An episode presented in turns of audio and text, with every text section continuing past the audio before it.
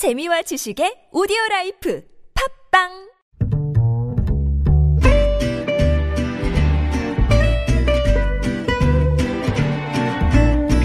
Good evening, everyone. Welcome to the evening show. 존경하는 국민 여러분, 오늘 0시 현재 국내 발생 코로나19 신규 확진자가 4일 연속으로 세 자릿수를 기록하며 폭발적으로 증가하고 있습니다. 클럽, 노래 연습장, 부페, PC방 등 12종의 고위험 시설과 실내 국공립 시설의 운영도 중단합니다. 특히 수도권 소재 교회에 대해서는 비대면 예배만 허용하고 그 외에 모임과 활동은 금지됩니다. 이렇게 강화된 사회적 거리두기 조치는 내일 8월 19일 수요일 0시부터 적용됩니다. 한 시간 전 있었던 정세균 국무총리의 대국민 담화 들으셨는데요. 언제든 사회적 거리두기 3단계로 갈 수 있는 위급한 상황입니다. 그런데 오늘 새벽 확진 판정을 받고 파주 병원에서 격리 치료 중이던 사랑제일교회 교인이 도주를 해서 아직까지 경찰이 추적 중입니다. 아, 이건 좀 아니지 않나 싶은데요. 김지윤의 이브닝쇼 시작합니다.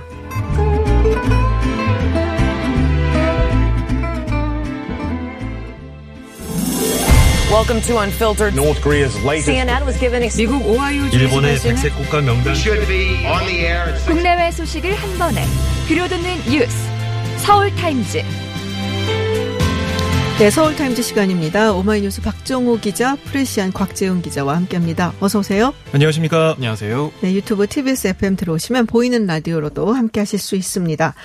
조금 전 오프닝에서 잠시 들으셨는데요. 네, 내용의 일부였죠. 정세균 국무총리가 대국민 담화 발표했습니다. 그렇습니다. 내용을 정리해드리자면 서울과 경기 지역 그리고 같은 생활권이 인천까지 네. 내일 0시부터 강화된 사회적 거리두기 이걸 시행하기로 했습니다. 감염 확산을 신속하게 차단하겠다라는 정부의 의지가 담긴 건데요. 그러니까 원래 15일 이렇게 방역 수위 격상을 발표하면서 네. 그때 사회적 거리두기 2단계라고 했지만 그 온전한 2단계가 아니었습니다. 음. 1.5단계라고 볼 수가 있거든요.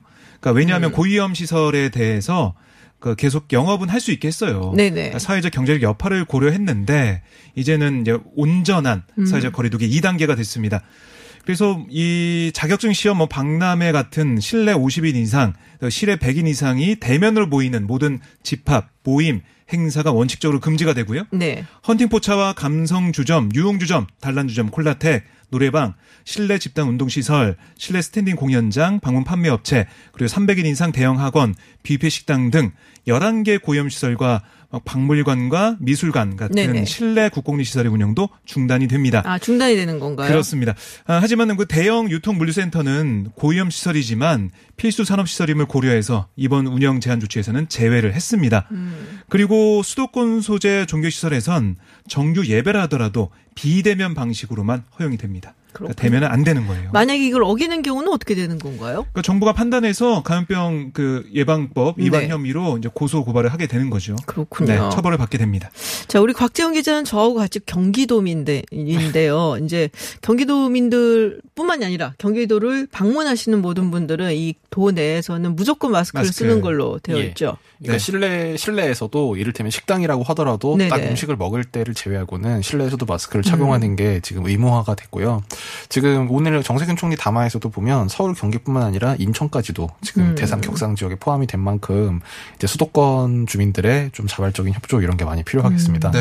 사실 기자들이 원래 직업상 이제 자꾸 이렇게 뭐좀 질문하고 이제 비판하고 따져 묻는 걸 그렇죠. 네. 좋아하는 그런 성격들이 많은데 굉장히 이례적인 얘기입니다만 음. 시키는 대로 좀 해야 될 것 같습니다. 음, 기자 기자들마저도 예, 네. 뭐곽 기자가 잘해야겠어요. 저는 아. 마스크를 항상 쓸 준비를 하고 있습니다. 그러게요. 이렇게 목에 꼭 이렇게 매달고 다니시더라고요. 네. 자, 그리고 제가 오프닝에서 잠시 전해드렸는데요. 지금 사랑제일교회 정광훈 목사 그리고 부인도 어, 양성 판, 아, 판정을 받았고 근데 확진자 중에서 도주하거나 하는 분들이 좀 있는 것 같아요. 이게 처음은 아닌 것 같은데 제 기억에. 예, 중앙방역당국과 네. 지방자치단체에 따르면 사랑제일교회 관련 확진자가 자택 그리고 병원에서 도주 탈출한 사례가 이틀 동안 두 건이 연이어 음. 발생을 했습니다. 경기 파주에서는 확진 판정을 받고 병원에서 격리 치료 중이던 50대 경기 평택 시민 A 씨가 오늘 새벽에 병원을 탈출했는데요. 네. 이 A 씨는 지난 9일 사랑제일교회 예배에 참석했던 걸로 조사가 됐습니다. 음. 경찰은 이 A 씨가 오늘 자정 좀 넘어서 0시 18분께 이 병원 정문을 나서는 모습을 확인하고 현재 추적을 하고 있는데요. 이 저도 경기도민이라서 이 네네. 재난 문자를 받았는데 이 경기도에서 지금 경찰이 경찰이 수배 중이니 시민 도민들에게 주의를 당부해 달라 이런 문자까지 보냈더라고요. 경기도 굉장히 넓은데요. 네. 그리고 앞서 포항에서도 40대 포항 시민 B 씨가 어제 네. 확진 후에 의료원 이송을 앞두고 자택에서 달아났다가 아. 4시간 만에 붙잡힌 일이 있었는데요. 이 B 씨는 지난 3월부터 사랑제일교회에 거주하다가 이달 13일에 포항에 내려갔는데 또 15일에 교회가 주최한 광화문 집회에는 참석을 했다고 합니다. 이 B 씨는 기침과 발열 등의 증세를 보인 걸로 파악이 됐습니다. 음. 오늘 자정 기준으로 정부가 확보한 이 사랑제일교회 교회 명단은 4천여 명으로 이 가운데 3,200명이 현재 격리 중이고 2,500명이 검사를 받았습니다. 문제는 나머지 800명인데 지금 연락이 닿지 않고 아하. 있는 상태입니다. 그렇군요. 근데 확진 판정을 받았으면 본인을 위해서라도 병원에 좀 있어야 되는 게 아닌가 싶은 생각이 좀 드는데 이렇게 뭐 거기서 나와서 도주를 해서 다니고 계시면 안 되지 않을까요? 지금 어, 어떻게 네, 안 될지. 모르. 네. 아니, 아니 본인도 지금 몸이 안 좋은 상태인데 사실 이 네. 코로나 바이러스에 감염이 되어서 음, 그 어제 정광훈 목사가 이 보건소 차량을 타고 네. 병원으로 이동하는 그런 장면이 많이 보도가 됐는데 오늘. 일면 실리기도 하고 했는데 웃고 있거든요. 음. 그 마, 마스크를 내리고 웃으면서 차에 타 있는 모습이 많은 국민들의 분노를 불러일으켰는데 이 상황이 얼마나 심각한지 못 깨닫고 있는 건지 아니면 알면서도 그냥 여유를 보여주려는 그런 건지 정광 목사를 비롯한 교인들도 뭐 도주를 하거나 도망치는 이런 일들이 벌어지고 있어가지고 참 이해할 수가 없는 그런 상황입니다. 그러게요. 음, 본인을 생각해서라도 빨리 병원으로 돌아오셨으면 좋겠습니다. 제가 말씀드렸다시피 그냥 이런 경우에는 좀 시키면 시키는 대로 시키면 시키는 대로 네. 이런 경우는 네. 자, 그리고 지금 뭐 민주당 전당대회가 다가오고 있는데 김부겸 전 의원이 전당대회 그 캠프 사무실을 폐쇄를 했다라는 소식이 있습니다. 아무래도 뭐 코로나 때문이겠죠. 네, 그러니까 김부겸 캠프에 문제가 있는 건 아니고요. 네. 이 캠프가 입주한 여의도 건물 네. 같은 층에 어, 이 김부겸 캠프의 표현에 따르면 극우단체 사무실이 있다고 합니다. 음. 근데 극우단체 사무실에 어, 누가 왔었냐면 김경재 전 자유총연맹 총재를 비롯해서. 어, 뭐 관련자들이 왔는데 이 사람들이 왜 문제냐? 아, 지난 광복절 집회에서 음, 집회 참- 정광 어, 목사와 함께 어. 연단에 서서 손을 잡았다고 해요. 김경재 전 어, 총재가. 가까이 뭐 밀접 접촉이네요. 그러니까. 그렇습니다. 손을 잡았다고 하니까요. 근데 이 사무실에 와서 기자회견을 했다는 거예요. 그러니까 어. 김부영 캠프에서는 그 기자들은 어 아 그 모르겠습니다. 이 극우 단체 사무실에서 기자회견할 때 기자들 네네. 있었는지 모르겠지만은 네네. 어쨌든 김부경 캠프에서는 어, 이 문제가 있다. 음. 그 어, 어떤 일이 벌어질지 모르니까 우선 사무실 폐쇄하겠다라고 얘기를 했고요. 그 서울시에 얘기를 해가지고 그 김경재 전 총재 비롯한 방문자들의 코로나 검사를 의뢰한 상황이고요. 음. 검사 결과가 나올 때까지 계속해서 캠프를 닫아두겠다라고 네. 얘기를 했습니다. 어, 지난 3월에 기억하시죠? 윤건영 네, 윤건영. 어, 민주당 네. 당시 후보가 구로 콜센터 같은 건물에 캠프가 그렇죠. 있어서 자가격리를 하고 뭐 검사 받고 음. 그랬었는데 이번엔 또 이런 일이 벌어졌고 근데 제일 궁금한 건 김부겸 후보가 이 사무실에 언제 왔었냐 이게 궁금하잖아요. 알아봤더니 지난 12일 오전에 잠시 들른 거 말고는 계속 음. 들르지 않았다고 합니다. 그러니까 김부겸 후보는 지금 여러 가지 뭐 접촉이 없기 때문에 네. 계속해서 일정대로 소화를 하고 있습니다. 그러면 뭐 김부겸 후보의 전당대회 캠프 사무실 말고 그 빌딩에 같이 있는 그 들어가 있는 다른 사무실 네. 그 일반인들도 그 사실을 알고 있나요? 아마 지금 보도가 되고 있으니까 네. 알고 있게 될 어. 거고요. 아마 방역 당국도 관련해서는 아마 알림을 하지 않았을까 하는 생각이 듭니다. 그러니까 다른 분들도 사실 예, 주의해야 되는 그렇습니다. 상황인 것 같아서 김부겸 뭐 후보도 후보지만 네. 자, 그리고 그 광복절 집회에 그 통합당의 전직 그리고 현직 의원들이 다녀갔었잖아요. 이분들이 지금 뭐 자가 격리 중이라고 한- 한- 들었는데요. 저도 그런 얘기는 처음 아, 들었어요. 그 자가 격리 아니에요? 자가 격리 하셔야 되지 않을까요? 홍문표 의원 같은 경우는 이제 검사를 받으러 갔는데 아 검사를 받으러 받으러. 갔는데 검사를 안 해줘서 그냥 왔다라고 왜요? 얘기를 하더라고요. 그러니까 홍민표 의원 같은 경우는요, 이 오늘 오전 10시에 부인과 함께 코로나 검사를 받기 위해서 광진구 보건소를 찾았는데 음. 문진 과정에서 의사가 이 검사 대상이 아니라면서 돌려보냈다고 합니다. 어 그래요? 그러니까 홍 의원실 측에 따르면 이제 집회 장소에 갔던 정황 등을 들은 의사가 발열 검사 결과 등을 종합해서 판단을 내린 것이다. 그리고 제가 좀 의아한 판, 의아하다는 이제 반응을 좀 아까 보였던 게 사실 통합당 측에서는 이거 뭐 우리가 가라고 한 것도 아니고 음. 뭐, 뭐 우리가 뭐 주도한 집회도 아니고 뭐 약간 이런 식으로 지금 주- 당 지도부는 그렇게. 얘기를 하고 계거든요. 그래서 뭐 아, 어제 뭐 그 저기 뭐 저 김진태 전 의원이나 민경욱 전 의원은 이제 참석을 한 게 뭐 보도 네. 등으로 확인이 됐는데 뭐 이분들 관련해서도 뭐 당에서 특별히 뭐 격리가 됐는지 어땠는지 사실 잘 음. 모르겠어요. 그렇군요. 아 근데 이제 이 방송국 같은 경우는 이제 굉장히 많은 분들이 드나들잖아요. 특히 이 연예계에 계신 분들 중에 매니저 분들이 음. 사실 수시로 들어와서 이제 뭐 본인들이 연예인들을 프로모트하기도 하고 이러는데 그래서 못 들어오게 됐다 어. 코로나 때문에 그 이후로 굉장히 힘들어졌다는 얘기를 들었거든요. 네. 근데 우리 기자분들도 힘드시 않으세요? 지금 뭐 기자들도 잘 이제 그러니까 못 들어가게 예. 생겼습니다. 지금 그래서 취재 환경도 이른바 언택트로 많이 바뀌었는데요. 오. 지금 그래서 저번에 이제 그 대- 처음 대규모 확산이 있었을 때도 기자실 특히 기업 기자실들이 많이 좀 폐쇄가 됐거든요. 사태가 진정될 때까지.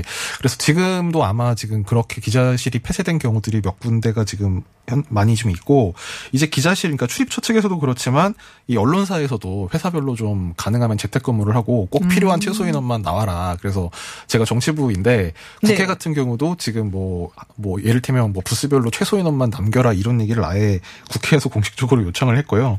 그래서 지금 그 국회 기자회견장도 좌석을 축소, 50%로 축소 운영을 하고 부스 내에서 충분한 거리두기가 이루어질 수 있도록 이 출입 및 체류 인원을 조정해 달라 이렇게 거의 그 공문 비슷하게 이제 보냈습니다. 그 다음에 정당에서도 지금 원래 이제 아침에 회의하면 기자들이 우르르 몰려와가지고 네네네. 당대표들이 막 회의하는 거 받아치잖아요. 네. 그것도 푸- 앞으로 풀로 운영하겠다. 그러니까 풀이라는 건 여러 명이 다 이제 거기 들어가게 하지 말고 모여가지고 대표 선수를 뽑은 다음에 네. 대표 선수만 들어가서 취재를 해가지고 그거를 밖에서 기다리는 사람한테 공유해줘라. 아. 이런, 이런 방식으로 지금 운영을 하겠다는 거고요. 답답하실 것 같네요. 약간 그러면은. 뭐 좀 그런 네. 면은 있습니다. 네. 네. 그리고 이제 청와대 같은 경우도 그 건물 안에서도 반드시 마스크를 쓰고 있어라. 음. 그 다음에 회사별 취재 지원 이제 기자들이 일- 일이 많으면 이제 뭐 한, 한두 명 정도 더 가 있기도 하는데 1사1인으로 아주 엄격하게 음. 제한을 하고 그 다음에 이 청와대 기자가 좀 딴 데 일이 바쁘다고 네네. 해서 이를테면 국회로 좀 지원을 왔다가 다시 돌아간다든가 음. 이런 것도 하지 말고 동선을 최소화해서 관리해달라 이렇게 주장을 아까 뭐라 그랬죠? 시키면 시키는 대로. 그러니까 참 불만이 많은데 그냥 네. 당분간은 그렇게 하려고 합니다. 알겠습니다. 그리고 내일 예정된 국세청장 후보자 네. 김대지 후보자 인사청문회도 이게 사진 영상 취재 기자들 같은 경우는 총 7명만 들어올 수 있겠고요. 근데 팬 기자라고 이제 취재 기자들은 네네. 그냥 영상 보고 영상 보고. 그 뭐 워딩을 확인해라 취재해라 이렇게 얘기를 하고 있습니다. 그러니까 국회 방송 봐라. 예, 국회 방송. 방송을 봐라. 네. 아, 여러 가지로 참 뭐 제동이 걸리는 것이 많- 많습니다. 뭐 근데 상황이 상황이니만큼 그러 뭐 감수를 해야 되지 않을까 싶은데요. 자, 민주당에서는 연일 통합당을 지금 비판을 하고 있습니다. 이게 네. 정광 목사 집회 관련해서 그러는 것이죠. 그렇습니다. 아, 김태년 원내대표의 발언을 그대로 전해드리면요. 네. 통합당은 당원들을 대상으로 집회 참석 금지 조치를 취했어야 했는데 음. 어떤 지침도 내리지 않았다. 8.15 집회를 사실상 방조한 것에 대해 국민 앞에 사과해야 한다라고 음. 지적을 했고요. 이어서 전 목사가 역학조사를 방해한 것은 국기 문란의 심각한 범죄다. 통합당은 전 목사에 대한 입장을 분명히 밝히고 비호한 당내 인사에 대해 그러니까 뭐 이 민경욱 의원이나 네. 김진태 의원을 얘기하는 거겠죠. 엄중한 책임을 물어야 한다. 이런 말도 했습니다. 네. 통합당은 통합당대로 왜 우리한테 그러냐. 우리 상관없다라는 입장이에요. 예, 김종인 위원장이 오늘 이제 김대중 전 대통령 네. 11주기 추도식에 갔었는데 이제 그 자리에서 기자들이 왜 오냐면 오늘 서울에서 공개 일정이 없었거든요. 그래서 음. 여기 갔을 때 끝나고 붙, 이렇게 붙어가지고 이 민주당에서 이 광복절 집회 관련 사과하라는데 어떻게 생각하냐 그랬더니 뭐 때문에 야당하고 무슨 상관인데 음. 이렇게 되물었습니다. 또 이제 최근 8.15의 광화문 광장에서 정부의 재반 시책에 반대 의사를 가졌던 많은 시민들이 나와 시위를 했는데 우연찮게 이때 코로나가 창궐하는 상황이 전개되니까 민주당에서 마치 우리 당이 광화문 시위를 주도한 것처럼 비난하는 얘기를 한다. 음. 그러면서 이 민주당의 처사에 대해서 국민들이 굉장히 유치한 사람들이구나 하고 생각할 것이다. 이렇게 반격을 했습니다. 그렇군요. 그러니까 민주당은 어떤 걸 좀 보고 있냐면 오늘 주호영 원내대표가 한 라디오 방송에서도 얘기를 했는데 주호영 원내대표는 이 두 가지를 분리해서 보더라고요. 정강훈 목사는 잘못했고 뭐 처벌을 받은 부분이 있겠지만 하나는 거기에 나온 국민들의 메시지 이건 문재인 대통령이 잘 받아들여야 된다. 왜 나왔겠냐. 그냥 감염 위험이 있음에도 불구하고 왜 거기 나왔겠냐. 그걸 잘 받아들여야 된다고 얘기를 하고 있는데 그러니까 이 민주당은 그걸 보면서 아니 광화문 집회를 통해서 보수 세력 결집을 모색하는 게 아니냐. 그러니까 정가은 목사는 쳐내더라도 거기에 있는 세력들과 또 함께 손을 잡아서 어, 정부에 대한 규탄의 목소리를 더 내는 게 아니냐. 이런 또 생각을 하더라고요. 뭐 민주당은 이제 통합당하고 연관이 있다라고 보고 있는 것이고 통합당은 예전에게 우린 저쪽이랑 선을 그었다라고 지금 선을 계속해서 긋고 이야기를 하고 그 대신 있는 뭐이 거죠. 네. 정부에 대한 규탄의 메시지 그건 좀 받아 안겠다. 뭐 오죽하면. 나왔겠냐 뭐 이런 얘기를 네. 이제 주호영 원내대표가 한 거겠죠. 선을 이제 정광훈 목사와 나머지 집회 참석자들 사이에 그을 게 아니라 그냥 어쨌든 이 집회의 다- 다중이 이제 굉장히 많은 사람들이 모여가지고 방역 시스템을 위험에 빠뜨리는 거 이거는 이제 당연히 잘못된 건데 그렇죠. 근데 뭐 아까 주 호영 대표가 얘기한 것처럼 거기에 나온 사람들의 메시지는 받아들여야 된다 뭐 그런 얘기는 사실 야당으로서는 할 수는 있는 것 같아요. 음, 그렇군요. 자, 근데 어떻게 뭐, 뭐, 여- 여야 간의 만남, 이거는 어떻게 되는 건가요? 청와대에서는 뭐, 저기 민, 미래통합당 측에서 안 온다고 했다. 그랬고, 미래통합당 측에서는 언제 뭐, 지나가는 말처럼 해놓고 공식적으로 제안을 해라. 이렇게 얘기를 했는데요. 그래서 이게 오늘 이 최재성 정무수석이 다시 오늘 오후에 이제 브리핑을 왔는데 네. 이제 그때 최, 최 수석은 이제 이렇게 얘기를 했습니다. 김종인 위원장이 어려운 시기에 국민들에게 희망을 줄 수 있는 노력을 해야겠다는 진심을 가지고 문재인 대통령과 대화할 수 있다는 입장을 밝힌 것은 매우 다행스러운 일이라고 생각한다. 그러면서 형식과 내용에 대해서는 허심탄회하게 협의에 바로 착수했으면 한다. 이렇게 밝혔는데요. 네. 사실 이 브리핑을 들으면서 기자들이 약간 혼란스러웠던 게 음. 오전까지만 해도 김종인 위원장이 그 문재인 대통령을 만나겠다고 얘기한 게 아니라 이뭐 연합뉴스 인터뷰 때까지만 해도 뭐, 뭐 굳이 만나서 뭐 하겠느냐 약간 약간 이런 투였거든요. 근데 이제 최재성 수석이 와가지고 뭐 김종인 위원장이 만나겠다고 한 걸 높이 평가한다 이렇게 얘기하니까 어 그런 얘기를 언제 했지? 그래서 이제 기자들이 부랴부랴 찾아보니까 네. 한 11시 40분 정도 이제 중앙일보가 이제 인터넷판에 올린 기사에 이제 그런 내용이 있었습니다. 근데 이것도 좀 해석의 여지가 좀 있는 게 이 반만묵으로 청와대 갈 일은 없을 것이다. 그래서 단독 영승 회담이어야 하고 결과물을 내는 자리여야 한다. 이제 이런 얘기를 중앙일보 인터뷰에서 한 건데요. 이제 이거에 대해서 어쨌든 이제 최혜성 수석은 어, 하겠다는 의사가 있다. 이제 이 점에 좀 방점을 둬서 해석을 한 것 같습니다.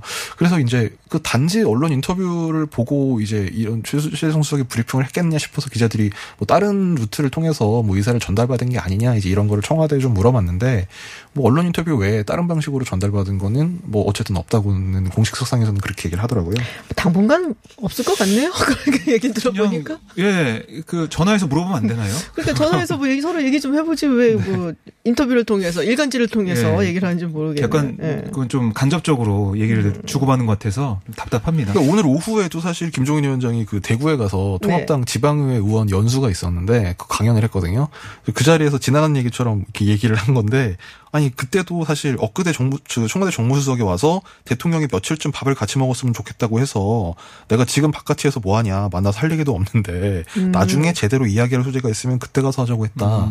이것도 약간 전체적인 뉘앙 스는 네. 거절하는 쪽인 말이 것 같았는데 근데 어쨌든 청와대에서는 뭐 높이 평가한다고 곧 열심히 추진하시겠다고 하니까 네. 근데 어쨌든 여야 간의 만남 또 그 정당 대표 간의 영수회담은 뭐 만나면 좋은 거니까 잘 되기를 바랍니다. 잘 됐으면 좋겠다. 뭐 약간 네. 이렇게 끝내셨는데 자 시간이 다 됐어요. 아 벌써 이렇게 빨리 시간이 가버려갖고 오늘은 여기까지만 얘기를 들어야 될 것 같습니다. 네. 서울타임즈 지금까지 프레시안 곽재훈 기자 그리고 오마이뉴스 박정호 기자였습니다. 오늘 고맙습니다. 고맙습니다.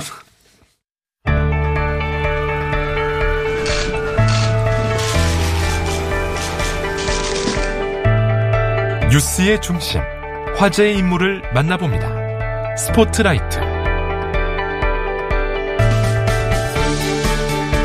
코로나19의 신규 확진자 숫자가 연일 증가하는 가운데 경기도에서는 오늘부터 모든 도민 그리고 경기도를 방문하는 사람들에게 마스크 착용을 의무화하는 내용의 행정명령을 발동했습니다. 경기도 코로나19 긴급대책단의 공동단장 맡고 계시는 임승관 경기의료원 안성병원장을 연결해서 자세한 이야기 들어보겠습니다. 안녕하세요. 네, 안녕하십니까. 네, 오늘 행정명령이 발동이 됐는데요. 어, 식사할 때만 제외하고 실내에서 항상 마스크를 착용을 하고 있어야 된다. 아, 라는 내용인 것 같습니다. 어, 상당히 강력한 조치 같은데, 맞습니까? 네, 뭐 각 개인 차원에서 느껴지기에는 당연히 그렇게 네네. 좀 변화를 느낄 수 있는 것 같아요. 그만큼 코로나19 바이러스가 어, 서울과 경기 지역에서는 가까이 와 있다라는 어떤 경각심 같은 부분이 어, 우리한테 얻어진다면 제일 좋을 것 같습니다. 네. 자, 그러면 만약에 커피를 마시러 갔다. 그러면은 커피를 마실 때 잠시 마스크를 내리고 커피를 마신 다음에 그다음에 다시 마스크를 올리고 대화를 해야 된다. 이런 건가요? 어, 뭐 아주 구체적으로 따져보자면 사실 네. 참 하나하나가 다 설명하기 어려울 것 같고, 그래서 저희가 사실은 보편 상식이라는 것들이, 어, 갖고 살아가는 이유가 그거일 것 같은데요. 뭐 이제 음식물을 섭취하거나 이럴 부분에서는 당연히, 어, 완벽하게 우리가 그런 일을 하기 어려울 텐데, 그렇다면 우리 시민들은, 어, 차라리 그 메시지를 이렇게 해석하시면 좋을 것 같아요. 지금 이렇게 유행이 확산하고 있는 지- 어, 어떤 지역, 뭐 서울과 경기가 대표적인데, 이런 지역에서라면, 뭐 이제 어떤 음식 식음료장을 을 이용하는 부분들을 최소화하고 그리고 그런 여러 사람들이 모이는 모임들을 자제하고 이런 부분들이 더 중요하다는 메시지를 전달되는 게 전 전문가로서 더 바람직한 일 같습니다. 음, 메시지가 전달되는 것이 굉장히 바람직하다, 중요하다는 말씀이신데요. 필요하다는 의견이죠. 네. 이제 경기도 방문하는 분들도 모두 적용이 되는 거잖아요. 네. 네. 근데 이제 안 지켜졌을 경우, 이럴 때는 또 처벌도 가능한지 궁금한데요. 단순히 메시지만은 아닌 것 같아서요. 네.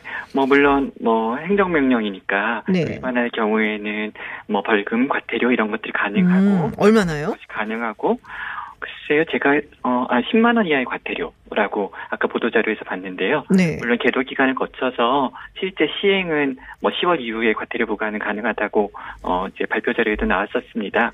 그리고 뭐 미착용으로 인해서 감염 확산되거나 추가적인 피해가 있으면 어떤 구상 청구 이런 부분 얘기도 뭐 발표에 언급이 됐었습니다. 음. 네, 어 제가 드리고 싶은 뭐 저는 네네. 해석 을 좀 제공하는 게 오늘 어 인터뷰 연결의 어떤 이유라면 이런 이런 발표들이 어떤 수칙을 지키지 못한 사람 한명한 명을 우리가 찾아내서 공권력이 찾아내서 처벌하고 어 이런 목적은 아니지 않습니까? 네. 어떤 의도적인 거부들이라든지 뭐 집단적인 방해 이런 오류들이 나타날 수도 있는 이런 엄중한 상황에서 어떤 그런 부분들을 제어하기 위한 장치 또 시민들의 어떤 자발적인 참여를 독려하는 그런 기재 이렇게 해석해 주시는 게 바른 음. 일 아닌가 싶습니다. 그렇군요.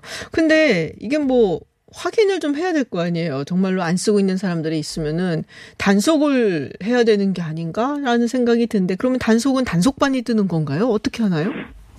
그런 어, 어떤 세부적인 사항까지는 뭐 사실 저도 어 이제 긴급대책단을 맡고 있는 어떤 역할은 주로 이제 의료자원 관리나 병상 배분이나 이런 거여서 네. 단을 알 수 없는 것 같은데요. 오늘 발표할 때 그 정도의 세부적인 설계를 어 뭐 갖고 얘기하는 건 아니었다고 생각하고요.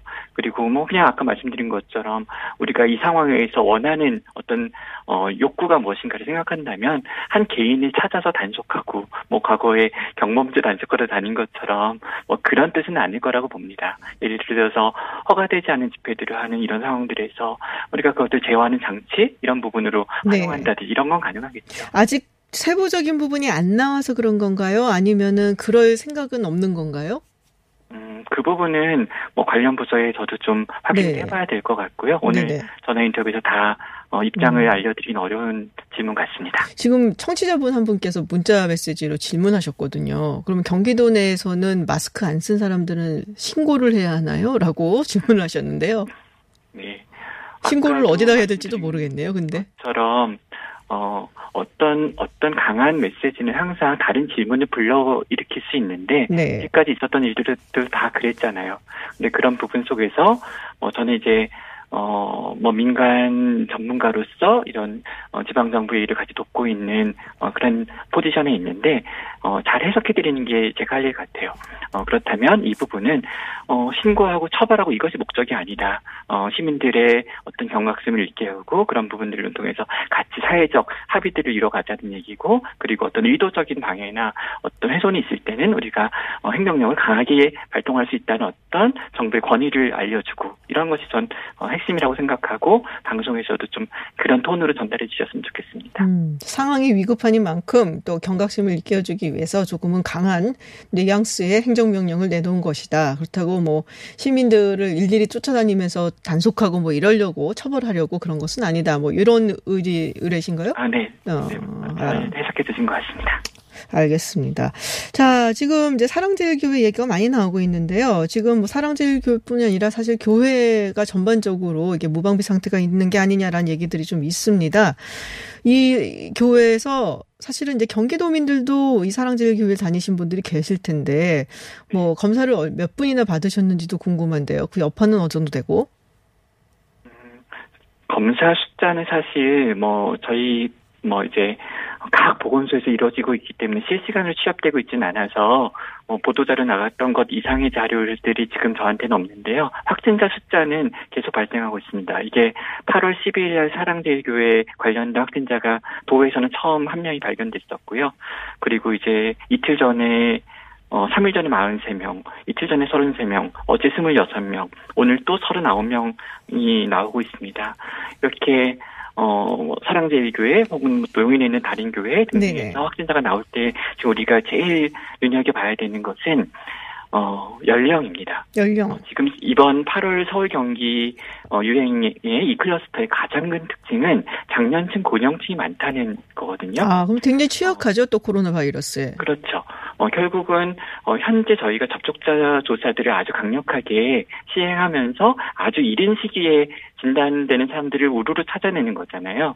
음. 그래서 지금은 이분들이 다 어, 경증이거나 무증상이거나 이래서 저희가 어느 정도 놀라고 있지 않은 건데 만약에 이제 나흘 지나고 다시 지나면 어떤 일정한 비율로 그 중에서는 숨이 차고 어, 중환자 병상이 필요하고 기계 호기가 필요한 일들이 어, 나타날 겁니다. 그래서 사실은 진짜 고비는 이번 주 금요일 토요일이 될 가능성이 높습니다. 아, 진짜 고비는 이번 이제 주말이 될 가능성이 높다. 그렇죠. 지금은 네. 증상이 경미한 어르신들이 많지만 이분들 중에 상당수는 뭐 어느 교회 교인이건 아니건 간에 네네. 지금 입원해 있는 어르신들 중에 상당수는 어, 또 결국은 폐렴이 생기고 숨이 찰 거기 때문에 음. 질병의 경과라는 게 그런 거니까 그래서 어, 3, 4일 뒤에 뭐 이제 좀 더 지금보다 어려운 일들을 각 지자체나 의료기관들이 감당해야 할 감당해야 될 가능성이 아주 높습니다. 그렇군요. 경기도에서의 그 병원은 어떤가요? 병상이라든지 이런 건 충분히 확보가 되어 있는지 궁금한데요. 가장 많잖아요, 사실은 주민이.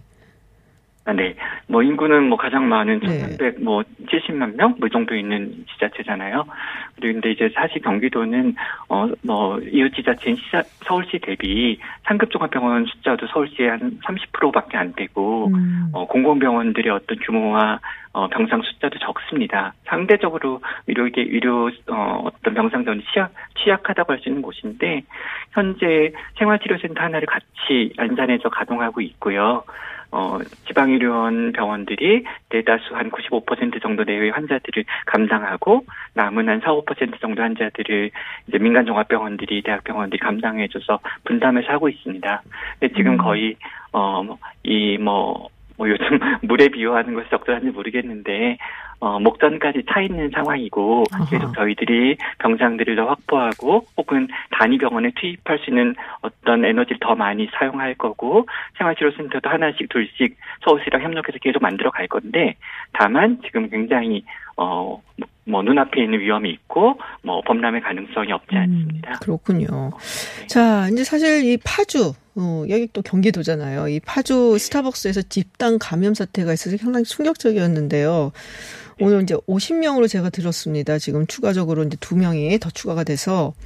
근데 지금 감염 경로가 아직 확실치는 않단 말이에요. 어, 그 주변에 이제 아마도 에어컨이 아니겠냐라는 얘기도 나오고 있는데 우리 병원장님 보시기에는 어떻습니까? 음, 네, 뭐 밀폐된 공간 안에서 사람들이 밀집해 있으면 뭐 어떤 어, 바로 바로 침방울이 튀는 경우도 있고요. 네네. 그리고 이제 어떤 사람이 기침을 할때 생긴 에어로졸이 어떤 공조, 에어컨이든 무엇이든 선풍기든 어떤 이런 바람을 타고 조금 멀리 퍼질 수도 있는 것이고 혹은 어떤 테이블이나 이런 것들에 침방울이 오염되면서 그걸 접촉한 사람들이 또 감염될 수도 있어서 밀폐, 밀집, 밀접 이 세 가지들은 저희들이 항상 두려워 하고 조심하는 거잖아요. 네. 그런 것들이 어떤 경우에 특히 증상이 좀 심한 사람이 방문하면 기침을 많이 한다든지 어, 이렇다면 그 원인 제공하는 어떤 사람이 증상이 심하고 비말을 많이 발생시킨다면 더 위험하거든요.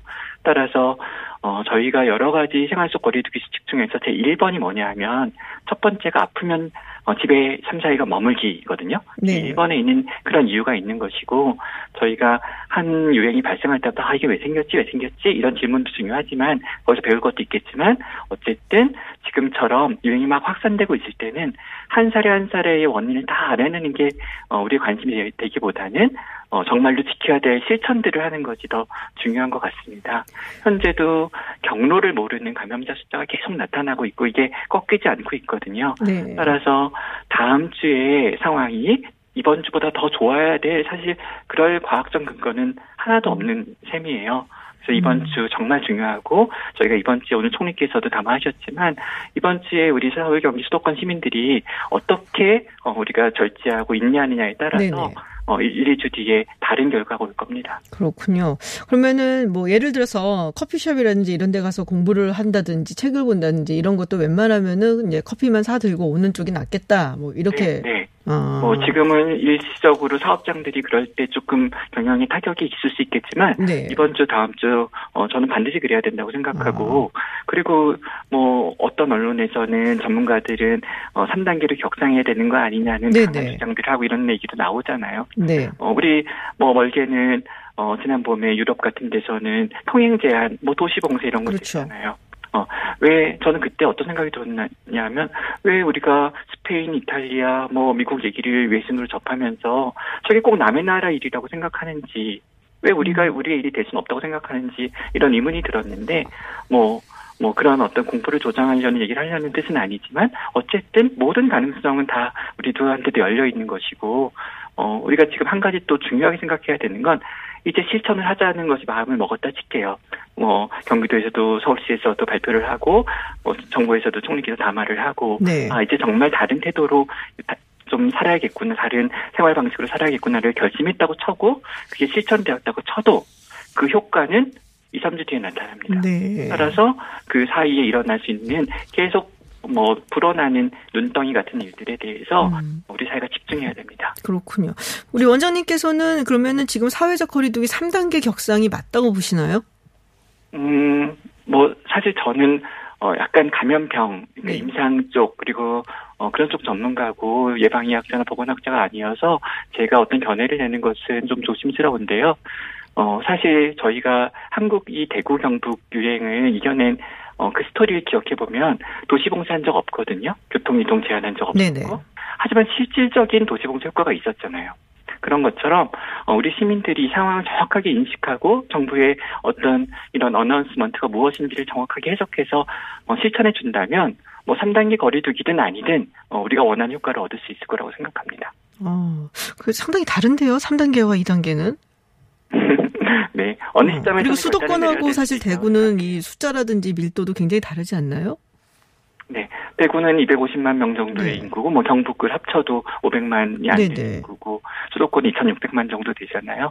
따라서 이번 위기는 저희가 정말로 이번 상황은 엄중하게 생각해야 되는 것이 맞고 어 사실 지금까지 한국이 우리 사회가 코로나 때문에 고생했다고 많이들 얘기해요.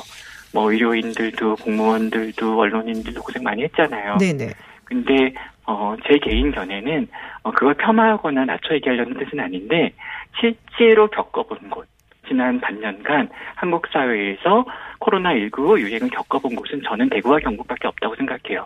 왜 그러냐 하면 이 유해 이 팬데믹은 의료 자원을 넘치는 것이 어떤 기본 정의예요. 자기들이 갖고 있는 자기 네네. 갖고 있는 병상, 중환자 병상, 뭐 이송 이송 자원 이것을 넘쳐봐야 정말로 겪은 음. 거거든요. 네. 근데 사실 그 일은 지금까지는 대구와 경북에 10분밖에 없어요.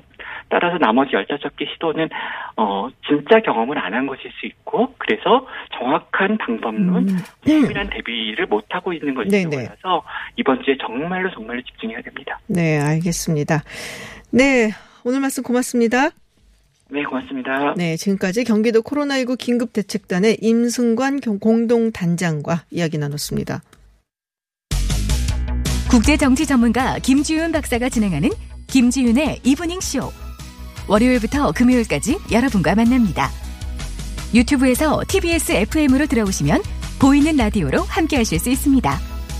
방송에 의견 보내실 분들은 TBS 앱 또는 50원의 유료 문자 샵 0951로 보내주세요. 김지윤의 이브닝 쇼.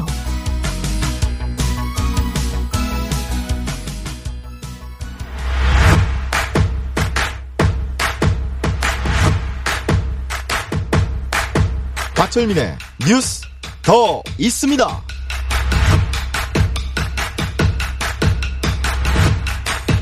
네, 자투리 뉴스까지 전달하는 시간이죠. 뉴스 더 있습니다. 방송인 박철민 씨와 함께합니다. 어서 오세요. 안녕하세요. 박철민입니다. 네, 유튜브 TBS FM 들어오시면 보이는 라디오로도 함께 하실 수 있습니다. 첫 번째 소식 전해주시죠. 네. 전광훈 목사 형사 고발 이어 민사도 갈까입니다. 아, 민사까지? 네. 네. 아, 지난 16일 정부와 서울시는 코로나19 재확산의 원흉으로 지목된 전광훈 사랑제일교회 담임 목사를 형사 고발했습니다. 네네. 전 목사의 방역 무시 행태가 도를 넘었다고 판단했기 음. 때문인데요. 이런 가운데 형사 고발에 이어 민사 소송까지 제기할 가능성이 높다는 이야기도 나오고 있습니다. 음. 한 매체에 따르면 정부와 서울시가 전 목사와 사랑제일교회를 상대로 민사 소송을 검토하고 있는 것으로 전해지고 있다라고 어? 밝혔는데요. 천억 원입니다. 천억 원? 네. 천억 원에 버금가거나 넘어설 것으로 아, 예상되고 그래요? 있는데요. 음. 어, 이게 어떻게 또 어, 예상되는 수치냐면 손해배상 액수가 대구시가 네네. 어, 신천지를 상대로 천억 원을 냈기 때문에 아. 아, 요 정도 선이지 않을까라고 거론되고 사례가 있는. 있으니까. 예, 맞습니다. 근데 이제 정광훈 목사도 막 고발을 이제 뭐 할 거다. 이런 얘기가 있던데요. 맞습니다. 전 목사는 자신에 대한 허위 사실을 유포하고 명예를 훼손했다며 맞고발을 예고했습니다. 음. 전 목사는 방역 당국의 자가 격리 통보를 받은 적이 없다며 네네. 감염병 예방법 위반 혐의를 전면 부인하고 있습니다. 자신과 보수 단체 일파만파 주최 집회를 향한 북한의 바이러스 테러다라는 주장을 내놓기도 했습니다. 북한이요? 네. 아. 이게 당시 집회 현장에서 네. 어, 자신이 이 광화문 집회에 나오지 못하게끔 하려고 바이러스를 뿌렸다라는 뭐 그런 아. 발언을 하기도 했죠. 아, 갑자기 그 노래가 생각나요. 네가 왜 거기서 나와? 아, 갑자기 생각이 났는데. 네. 어, 그렇군요. 서울시는 뭐라고 하고 있나요? 아, 황당한 입장이죠. 음. 서울시 관계자는 전 목사는 책임 있는 방역의 주체이자 자가격리 대상자임에도 불구하고 자가격리를 위반하고 허위 사실을 유포해 신도들의 진단 검사를 고의로 지연시켰다고 비판했습니다. 아울러 공동체의 안전과 생명을 위협하는 명백한 범법 행위라고 강력 비판했습니다. 현재 수도권에 2천만 명이 거주하고 있죠. 예, 사랑제일교회발의 확진자가 전국으로 퍼지는 양상을 보이고 있기 때문에 여기서 또 조직적인 방역 방해 행위가 파악된다면 소송 금액은 불어날 수밖에 어. 없는 상황입니다. 방역 당국은 관련 확진자들의 방역 비용을 계산한 뒤 피해 금액을 청구할 것으로 보이고요. 어, 신천지 때도 2월에 집단 감염이 발생했는데 네네. 대구시가 6월쯤에 신천지와 이만희 총회장을 상대로 손해배상을 했거든요. 네. 정산한 다음에 손해배상을 아하. 하기 때문에 어, 그렇게 될 것으로 아마 예상되고 그렇군요. 있습니다. 시간이 좀 지나고 모든 게 이제 정, 다 정리가 되고, 그 다음에 정산을 해서, 네. 아, 그렇군요. 근데 이 사랑제일교회 이 여파가 굉장히 뭐 많이 퍼졌다고 하는데, 경찰서까지 퍼졌다는 얘기가 있어요? 그렇습니다. 요즘 이런 말 나옵니다. 국민 민폐. 이런 단어를 네. 음. 쓰기도 하는데 네네. 서울 강남경찰서 유치장에서도 확진자가 발생했습니다. 오. 아, 유치장에 수감 중이던 사랑제일교회 한 신도였는데요. 네. 이 신도는 지난 주말 광화문 집회에 참석했고 이후 확진 판정을 받았습니다. 어, 현재 경찰은 유치장을 폐쇄하고 방역과 소독 작업을 진행하고 있고요. 기존에 유치장에 수감됐던 사람들 서울 강동 경찰서로 이감된 상태입니다. 갑자기 왜 유치장을 가게 된 건지 궁금해졌는데, 그거는 아세요, 혹시? 아, 제가 조금 더 취재를 했어야 되는데 네네. 아마 집회 과정에서 또 벌어진 일일 수도 있을 거라는 생각을 하고요. 네. 추가 취재를 해야 될것 아, 같습니다. 그렇군요. 네. 알겠습니다. 다음 소식 전해 주시죠. 네, 층간소음으로 500만 원 배상입니다. 500만 원 배상. 네. 층간소음을 줄여달라는 아랫집에 오히려 저주파 스피커를 사용해 층간소음을 더 심하게 낸 윗집 거주자에게 아유, 아니 왜 그런 심통을 부리셨을까? 그러니까요. 그래서 어. 500만 원의 손해를 배상해야 한다는 법원 판결이 내려졌습니다. 근데 이게 뭐 갑자기 그 얘기를 듣자마자 한 건 아닐 테고 네. 뭔가 이렇게 오고 가는 게 있었을 거 아니에요. 네, 어, 선물도 오고 가고 편지도 오고 갔다고 해요. 어, 이렇게 훈훈해 보이는데 왜 그런? 예, 사건의 발단부터 먼저 말씀을 드리면요. 2017년 8월 서울시 강남의 한 아파트 1층에 아랫집 주민이 이사를 왔습니다. 네네. 이분은 같은 해 12월부터 윗집에서 발을 심하게 구른다라는 민원을 제기를 했고요. 이때 아파트 경비실에 사태 해결을 요청했는데 네. 윗집 거주자가 소음 발생 사실 을 부인하거나 아예 인터폰을 받지 않아서 해결이 되지 않았다고 합니다. 음. 결국 화가 난 아랫집에서 직접 위층에 올라갔고 윗집 주민은 아무리 소음이 나도 한밤중에 방문하는 것은 불법이다. 경찰에 신고하겠다라고 맞대응을 한 겁니다. 아, 이게 층간 소음 때문에 이제 서로 이렇게 사이가 좀 안 좋아지는 그런 일이 전형적인 케이스인데 어떻게 보면 사실. 그렇습니다. 그런데 아랫집에서 특히 문제를 제기한 거는 네. 한밤중에 들리는 정체불명의 기계음이었습니다. 기계음. 네, 이게 한번 이렇게 항의를 한 다음에 더 심해졌다고 하는데요. 아랫집 부부와 두 명의 자녀들은 이후에 수면 장애 등의 음. 고통을 겪게 됐습니다. 아랫집 주민은 윗집의 마음을 돌리고자 과일 등 선물과 편지를 여러 차례 건넸지만 모두 거절당했다고 하고요. 네. 아, 경- 결국 경찰에 신고까지 했습니다. 아, 그렇군요. 그래서 근데 그렇게 되면 뭐 해결이 되는 건가요? 아니면 법적 분쟁까지 가나요? 법적 분쟁으로 번진 건데요. 네. 아랫집 주민이 증거 확보를 위해서 소음 진동 기술사를 불러서 전문 기계로 소음을 측정했는데 네. 그 결과 아, 정체불명의 기계음이 90데시벨 수준으로 나타났습니다. 그럼 어느 정도 되는 건지 이게 모르겠는데. 공장에서 나는 시끄러운 그. 소음, 공장한 소음하고 비슷한 수준이고요. 공동주택 층간소음 범위와 기준에 관한 규칙에서 45데시벨을 넘으면 이게 문제가 되는 법적 아. 문제 소지가 되는 기준인데요. 그렇군요. 소음성 난청을 유발할 수 있는 90데시벨까지 나온 거죠. 어. 결국 법원에서 아랫집이 제기한 500만 원의 손해를 모두 인정하고 윗집에 이를 배상해야 한다고 판결했습니다. 아, 배상해 주셔야겠네. 이건 좀 심했네요. 네. 네. 다음 소식, 네, 마지막 소식인데요. 네, 다음 소식도 벌금형인데요. 역시 500만 원이 선고된 아, 500만 원. 발 없는 말이 벌금형으로 음. 라고 키워드를 잡아봤습니다. 초등학생 자녀들이 생일 파티 모임에서 어, 같은 어, 초등학교 학부모들이 참석했는데 네네. 동네 스포츠 센터 운영자를 비난하는 말을 한 40대 학부모가 1심에서 벌금 500만 원을 받았습니다. 오, 아니 무슨 말을 했길래? 네. 아, 40대 학부모 허위 사실로 명예를 훼손한 혐의로 재판에 네. 넘겨진 건데요. 아, 아파트 거실에서 열린 당시 생일 파티에서 학부모가 15명 정도 참석을 했는데 판결문을 보면은요. 이 40대 여성은 이 자리에서 누구 아빠가 센터에서 원생과 성추행 문제로 불미스러운 일이 있다더라 라고 허위 사실을 말한 거죠. 그 말이 어, 어머, 이거는 진짜 심각한 명예훼손인데요. 그렇죠. 성추행 문제를 거론을 한 거죠. 네. 아, 소문을 퍼뜨린 이분은 재판 과정에서 당시에 자신의 옆에 있던 지인에게 이야기한 거여서 전파 가능성이 없었다. 말을 옮기려고 한 것이 아니다. 그런 인식이 없었다라고 주장을 했는데요. 네. 그런데 재판부는 피고인이 지인에게만 말을 하였다고 하더라도 지인이 비밀로 지켜줄 것으로 보이지 않고 실제로 이 지인이 다른 사람에게 전파한 점을 음. 고려하면 전파 가능성을 인식 못했다는 피고인의 주장은 이유가 없다라고 그렇죠. 받아들여지지 않았습니다. 아, 이거 아, 학부모끼리 이런 얘기를 더군다나 아무리 네. 소문이라고 해도 그 자리에 있는데 말이에요. 예, 요즘 뭐 카더라 하는 이야기대로 네네. 많은 분들이 좀 분별 없이 뭐 음. SNS라든지 뭐 지인들하고 이야기를 해서 음, 누군가에게 허위 사실이 되는 이야기를 유포하거나 네. 명예훼손을 하게 되면 이렇게 벌금형의 철퇴를 맞을 수 있다라는 거를 꼭 아셔야겠네요. 인지하셔야겠습니다. 네, 그리고 이건 아이들이 있는데요. 아이들이 엮여 있는데 정말로 말 조심하셔야 됩니다. 우리 학부모님들. 네. 네, 자티의 뉴스 알아봤습니다. 네, 지금까지 뉴스 더 있습니다. 박철민 씨와 함께했습니다. 오늘 고맙습니다. 고맙습니다. 네, 잠시 후 3부에서는 청년 초선 의원들이 말하는 21대 국회라는 주제로 90년대생 현역 의원 세 분과 함께할 예정입니다. 많은 관심 부탁드리고요. 또 4부에서는 최근 신용대출 금리가 주택담보대출, 전세자금 대출보다도 더 낮아졌다는데요. 아, 이유가 무엇인지 경제탐구 생활에서 짚어보겠습니다. 전 잠시 후 7시 김지은의 픽으로 돌아오겠습니다.